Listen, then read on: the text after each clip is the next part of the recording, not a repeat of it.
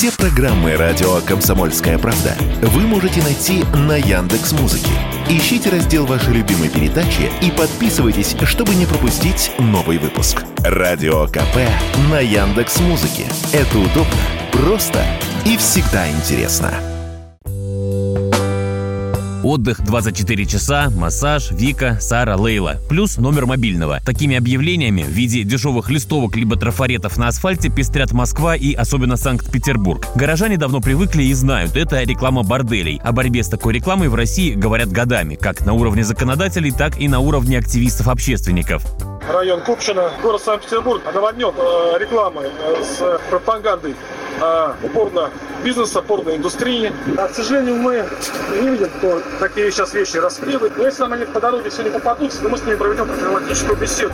Только ВОЗ и ныне там. Очередную инициативу выдвинуло законодательное собрание Санкт-Петербурга. Ведомство внесло в Госдуму законопроект ввести за такие объявления крупные штрафы. Для граждан в размере от 20 тысяч до 50 тысяч рублей, для должностных лиц от 50 тысяч до 100 тысяч, а для юридических лиц от 100 тысяч до полумиллиона. Пояснительная записка к законопроекту сообщает, что обычно подобную рекламу клеят на водосточных трубах, остановках и элементах архитектуры, а это наносит ущерб имуществу и искажает внешний вид города. Ну а кто же размещает такие объявления. Об этом на правах анонимности YouTube-каналу Люди Про рассказал петербургский сутенер.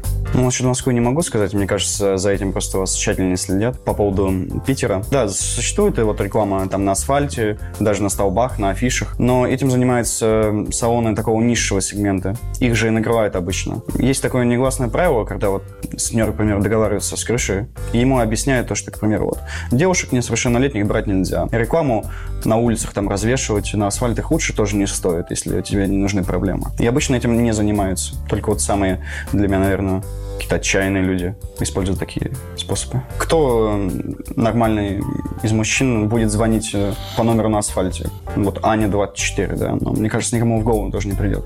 По мнению авторов инициативы, значительные размеры взысканий станут эффективной предупредительной мерой, поскольку после их введения распространять подобные объявления станет просто экономически невыгодно. Василий Кондрашов, Радио КП.